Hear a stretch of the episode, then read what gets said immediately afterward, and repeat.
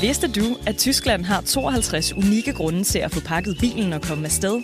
Med 52 kulturskatte, steder og traditioner på UNESCO's liste, og en verdensarv på mere end 7.000 år, kan en tur til Tyskland blive en enestående mulighed for at rejse tilbage i tiden.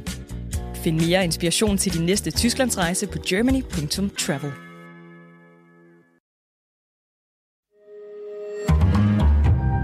Berlingske.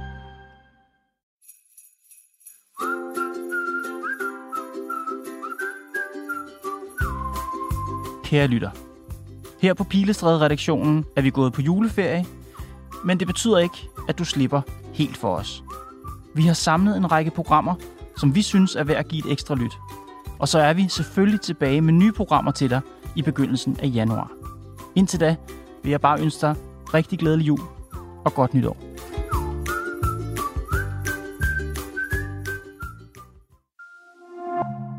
Anders Overvad, chefanalytiker i Tænketanken Europa. Har vi gas nok til den her vinter? Hvis vinteren udvikler sig, som den plejer at gøre, så har vi nok. Kommer vi derimod ind igennem en hård vinter, så vil det være nødvendigt at lukke nogle europæiske virksomheder ned i perioder, og der vil nok muligvis også komme nogle flere større besparelsestiltag, end det vi har set i dag. Hvad med næste vinter? Det er et af de scenarier, jeg er meget bekymret for. Fordi i år, der har vi kæmpet en brav kamp for at få genopfyldt vores lager med gas. Det er lykkedes, men øhm, skal vi gentage den her succes næste år uden russisk gas, så skal der eddermame skrues op for tempoet i den grønne omstilling i Europa, hvis vi skal være klar til næste vinter. Energikrisen er formentlig den største politiske udfordring lige nu. Så hvad gør vi? Det handler Pilestræd om i dag. Velkommen til.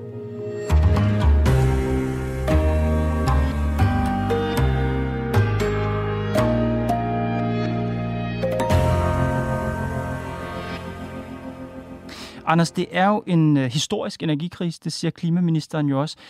Og det, som mange jo tænker på lige i øjeblikket, det er de gasledninger Nord Stream 1 og 2, der blev ødelagt, saboteret her for nylig.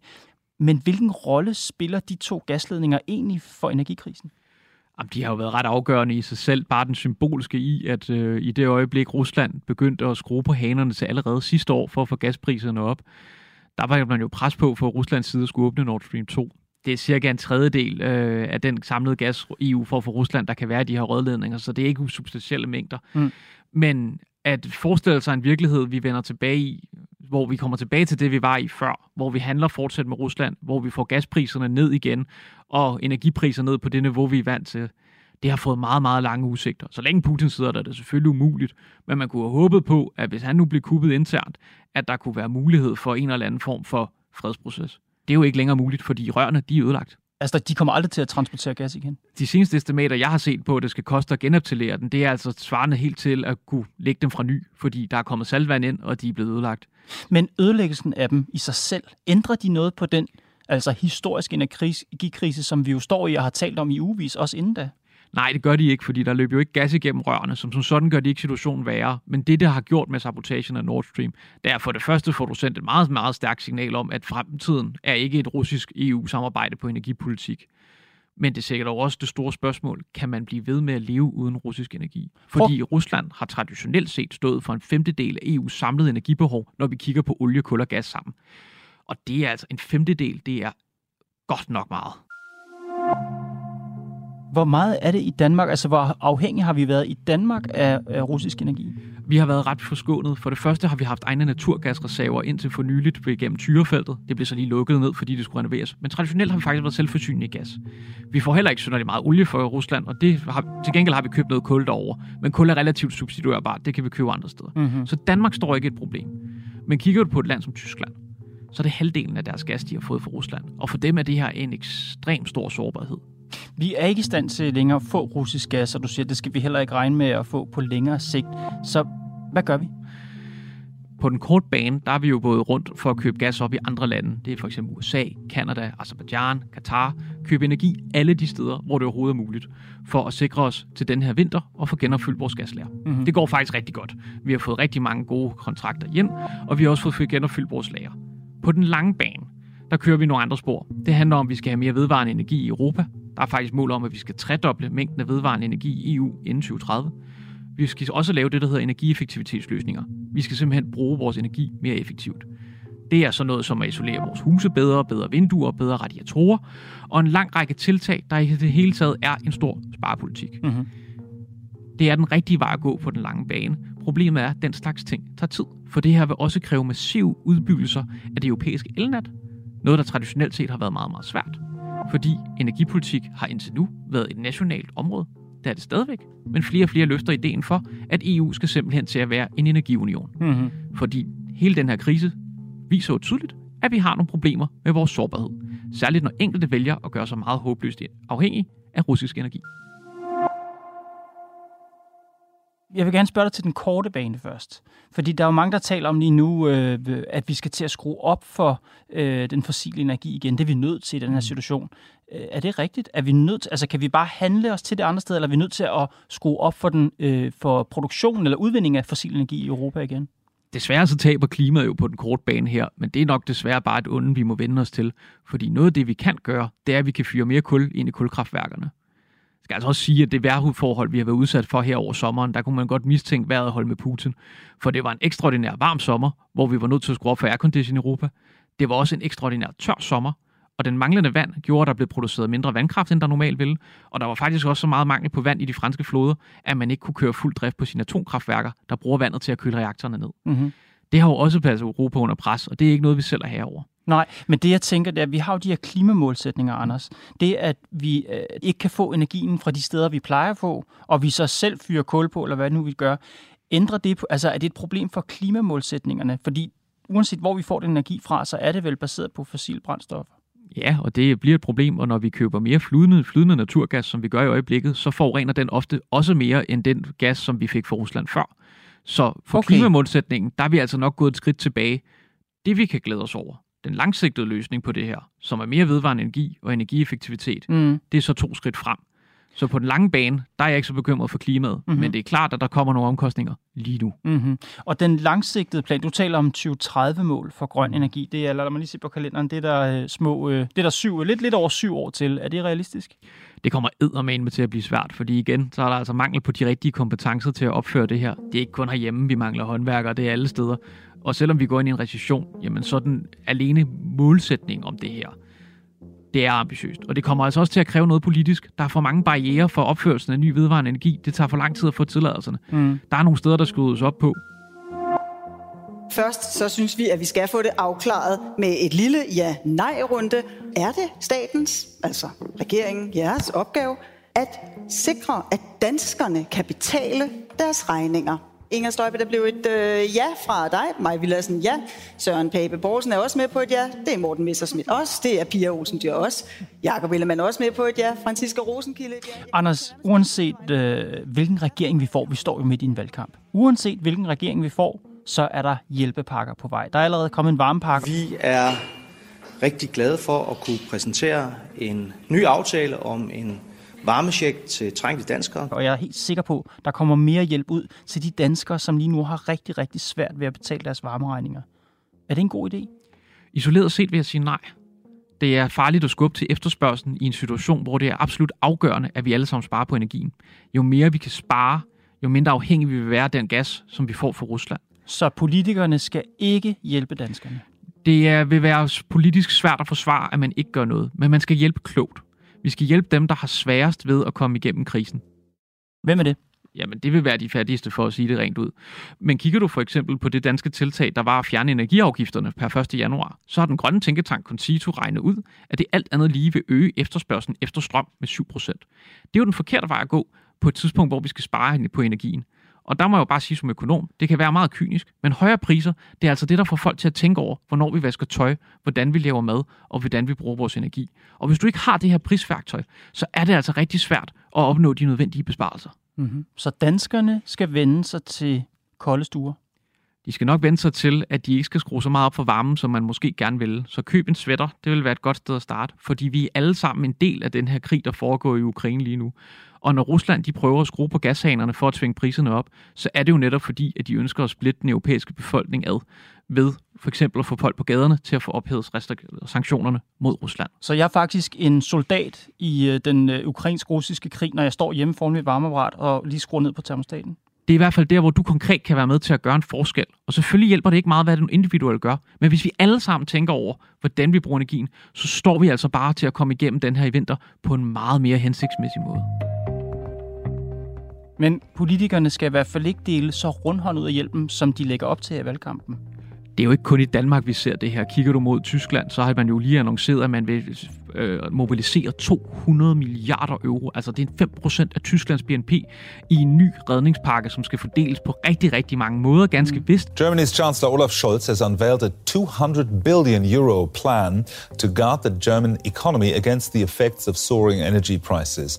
Men der er jo bare tryk på de finanspolitiske kedler overalt i Europa, fordi alle politikere ikke vil stå i en situation, hvor befolkningen går på gaden. Altså, vi kender det fra Frankrig med gule veste problematik, hvor utilfredsheden vokser for meget. Det er bare problematisk, fordi det er den forkerte vej at gå i den situation, vi står i. Men kan du undgå den utilfredshed, den uro, den sociale ustabilitet, hvis ikke du, som alle politikerne fra venstre til højre lægger op til, siger, prøv at høre, kære danskere, vi skal nok hjælpe jer med jeres varmeregninger? Det bliver svært, men jeg tror, det, der er vigtigt, det er at forklare folk, hvilken situation vi står i, og så samtidig skrue op for nogle andre politiske initiativer. I stedet for at bruge pengene på at give folk penge til at betale deres varmeregning, hvorfor så ikke prøve at fremrykke det, man på øh, Energilinko kalder energieffektivitetsløsninger. Lad os prøve at få udrullet fjernvarmenetværkene i et hurtigere tempo. Lad os få efterisoleret vores bygninger. Mm. Lad os få høstet de lavt hængende frugter, hvor vi bruger for meget energi. Mm. Med at lave den slags langsigtede planer, så har vi jo vist, at befolkningen er i stand til at bringe store ofre gennem coronakrisen coronakrisen, hvor vi blev hjemme og viste samfundssind. Det er desværre også meget at bede om efter to år med corona, men det er nok der, hvor vi desværre står, fordi tid er en knap ressource. Mm-hmm. Og den plan, der ligger for EU, den kører jo med, at vi skal blive afhængige af Rusland i 2027. Men jeg har bare svært ved at se, eller sådan mentalt forestille mig et Danmarkskort, hvor folk sidder indenfor i deres hjem med tykke svætre og, øh, og uldsokker på, og klaprende tænder og drikker øh, urtete. Mm. Altså, er det, er det det Danmark, vi skal vende os til? Det vil det nok være den her vinter, men man kan jo starte med at gøre, som vi har gjort i Danmark, og sige, at de offentlige bygninger ikke skal varmes op til mere end 19 grader. Det er et konkret spareinitiativ, mm. hvor det offentlige går forrest. Nu læste jeg forleden her, at IKEA de ville slukke for lyset i deres lagerhaller om natten. Der kunne man også spørge, er der ikke andre butikker, der kunne gå samme vej? Fordi hvorfor skal der være lys om natten? Der er stadigvæk mange lavthævende frugter derude, som man godt kunne politisk starte med at gå efter. Så bykernen i Aarhus, i, øh, i Odense, i København, de store byer, det skal være mørke. Altså, du beskriver jo nærmest sådan en jeg slags Jeg snakker ikke, om vi skal snakke øh, for gadebelysningen, men hvis man... Der er eksempel... butiksvinduer, der skal bare være sorte vinduer. Ja, det vil da være bedre, end at der sidder folk, der ikke kan betale deres varmeregning. Der må vi da alle sammen blive samfundssind for at hjælpe den enlige mor, der for eksempel ikke har råd til både mad og varme grunden til, at vi har, øh, vi talte om de her hjælpepakker, som du ikke er så begejstret for. Altså, du vil gerne, vi må, vi, du, er okay, du er okay med, at vi hjælper de allerfattigste, mm. men generelt skal vi altså ikke ud og hjælpe befolkningen med at betale varmeregninger. De må simpelthen bare vente sig til at tage en uldsvætter på og skrue ned for, øh, for termostaten. Men grunden til, at man giver de her hjælpepakker, det er jo, at gaspriserne er så tårnhøje, som de er i øjeblikket. Som du selv nævnte, 10 gange højere i Europa, end de er i USA. Du skriver i børsen, at vi selv i EU er skyld i, at priserne er så høje. Hvorfor er vi det? Jamen i et forsøg på at få genopfyldt lærerne, i et forsøg på at prøve at afhjælpe situationen, så er der nogle store lande, herunder Italien, herunder Tyskland, som har været ude med de store penge på.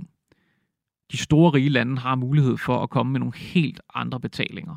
Og i sin iver for at sikre forsyningen, der glemte de europæiske lande altså, at vi hænger sammen, og kom måske til at køre lidt for meget solo. Så på grund af nationernes egen interesse, så er prisen blevet banket i vejret? Ja. Hvad skulle vi gøre i stedet for? Jamen, øh, i foråret, der blev der jo lagt op til det, der hedder European Energy Platform. Det var et øh, forsøg på at lave en frivillig fælles indkøbsportal. Det betyder jo, at EU-landene skulle gå i gang med at købe gas i fælleskøb, hvis de havde lyst. Der var bare ikke rigtig nogen, der bed ind i den. Nej. Og det er derfor, at den nu bliver lanceret igen og sige, måske skulle vi ikke spørge lige så pænt anden gang, om folk gerne vil købe gas ind i fællesskab. Måske er det faktisk noget dertil, hvor de er vores allesammens fælles interesse at koordinere det her. The energy crisis is serious. I'm deeply convinced we can handle it, we can manage it, but it is serious. And it requires from Europe a common response that allows to reduce the energy costs for families and businesses. That is the aim. We have to achieve this. Mm-hmm. Fordi det, er, det, vi er i lige nu, det er hovedløst, og vi har ikke råd til at blive ved med at kaste de penge ud i økonomien, som vi alle sammen gør lige nu. Siger du, at EU skal tvinge nationerne til at købe ind via deres fællesordning? Jeg tror i hvert fald, man skal være meget klar på, at vi kan ikke blive ved med at gøre det, vi gør lige nu. Så det kunne godt være et oplæg at sige, måske det her, det var noget, vi skulle gøre mm-hmm. med for hinanden. Det lyder som en ret øh, massiv afgivelse af suverænitet. Jeg tror mere, vi skal se det som om, at vi også begynder at få noget indflydelse på nogle andre steder. Jo, vi vil miste lidt, men vi får handlekraft. Derudover giver vi også mulighed for at blande sig i, hvilken afhængigheder er det, vi har. Hvis EU-landene holder op med at købe energi, hver især, primært gas er det jo her. Mm. Hvis EU, hvis Tyskland og Italien og de andre holder op selv med at købe energi, gør de en fælles EU-løsning. Hvor meget lavere vil priserne så være? Jamen, vi kan jo forhåbentlig forhandle os nogle langsigtede kontrakter hjem, som vil være til lavere pris. Hvis vi sammenligner med Asien, der er prisen i øjeblikket i Europa to til tre gange højere, så kunne vi bare komme ned på, ja, noget mere retvisende for det, vi havde før, så vil det være et godt sted at starte. Mm-hmm. Vi må bare desværre også anerkende fra Europas side, at de massive mængder gas, vi har fået fra Rusland, de her 160 milliarder kubikmeter om året, det er svært at skaffe det ude i markedet, uden at du rykker rigtig meget ved priserne. Mm. Så det er en langsigtet situation, vi står i, og derfor advokerer jeg også for, at vi skal tænke det som et langsigtet samarbejde. Men hvis det er så oplagt at købe ind fælles i EU, hvorfor gør de det så? Hvorfor gør EU-landene det så ikke? Fordi, som du også har fremhævet, at øh, folk vil jo rigtig gerne have hjælp til det her. Der er et massivt indrigspolitisk pres på politikere alle steder i Europa, mm. og sætte sig ned og bruge lang tid på at forklare, hvorfor at det kommer til at gøre ondt den her vinter, det er måske ikke det, der er mest politisk opportunt. Men der var også et massivt indrigspolitisk pres under coronaen. Mm. Der kunne EU jo godt finde ud af at sige, det kan godt være, at vi har vores nationale egeninteresser, og det er, at det er et stort og vigtigt problem med, det her, øh, med de her mundbind. Dem skal vi alle sammen have i værnemidler det hele taget. Der kunne man godt finde ud af at købe fælles ind. Hvad er forskellen på mundbind og gas? Altså, hvorfor kan man godt med mundbind, men ikke med gas? Jeg tror også, vi skal huske tilbage i starten af coronakrisen, at der var altså også meget sologang i den første periode. Det var den naturlige reaktion, at alle løb hver sin retning for at få sikret de forsyninger, de skulle bruge det tager tid at koordinere samarbejde. Mm-hmm. Og når vel Putin har valgt at bruge energi som våben mod Europa, så er det også fordi, det er et effektivt våben. Og det viser den her krise jo faktisk til tydelighed, at det slår sprækker i det europæiske sammenhold. De har ikke ødelagt sammenholdet. Vi står stadig sammen. Men han ligger godt nok meget pres på systemet lige nu. Fortæl mig om, hvor dybt de sprækker er. Ja, du kan jo bare se, at vi startede med at få forhandlet øh, seks sanktionspakker hjem relativt hurtigt, men jo længere tid krigen har varet, jo sværere er det blevet. Nu som vi taler, er man lige blevet enige om den 8. sanktionspakke, hvor man vil lægge prisloft på russisk olie og sætte nogle flere individer ind på de der øh, bandlysningslister. Men det bliver sværere og sværere, fordi der er nogle nationer herunder Ungarn, som ikke vil være synderligt meget med til at gøre mere. Mm. Der er også flere lande, der nu advokerer for, at vi skal lægge loft på gaspriserne. Det mener jeg er en forkert vej at gå. Men der er mange løsningsforslag, fordi landene i Europa står i 27 forskellige diskussioner og har derfor også, eller undskyld, situationer, mm-hmm. og har derfor også 27 forskellige behov og 27 forskellige svar på den her krise det kan godt tage lidt tid at få flagt fløjene der, hvor man kan sige, hvor er den der silver bullet? Hvad er det, der kunne løse alle vores problemer på én gang? Mm-hmm. Så ja, det her det er en rigtig, rigtig svær situation. Det gør ondt på rigtig mange, og det har jeg meget stor sympati for. Men vi har ikke råd til at hjælpe alle, og vi risikerer at skyde os selv i foden, hvis vi begynder at lave den her slags regulering, som måske i sidste ende ender med, at vi faktisk bruger mere gas. Fordi energi er jo i virkeligheden en af de få knappe ressourcer, vi kender.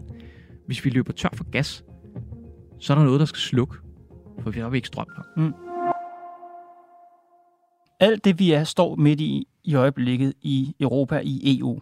Øh, krig med Putin, energiforsyningsproblemer, kæmpe inflation. Der er mange regninger, der skal betales.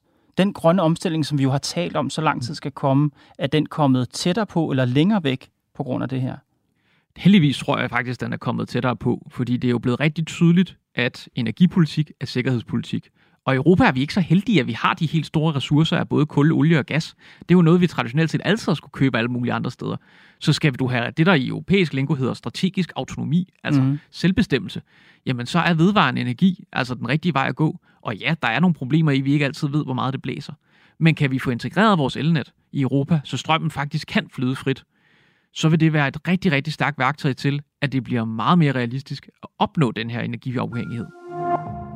Så jeg ved godt, det lyder paradoxalt, kan man nærmest takke Putin for at bringe EU altså ud af starthullen, at få os tættere på den løsning, vi har brug for på længere sigt? Jeg vil nok ikke gå så langt som at takke Putin, men jeg tror, at han har synliggjort for mange europæiske ledere, hvorfor at vedvarende energi ikke kun er noget, vi skal gøre på grund af klimaet, men også noget, vi skal gøre for vores sikkerhedspolitiske hensyn. Anders Overvad, tak fordi du kom på Pilestræd. Selv tak. Det var Pilestræd for i dag. Programmet er lavet af Mads Klint, Johanne Dibjerg Holgersen, Josefine Maria Hansen, Nicoline Odgaard Sørensen og mig, Kåre Svejstrup.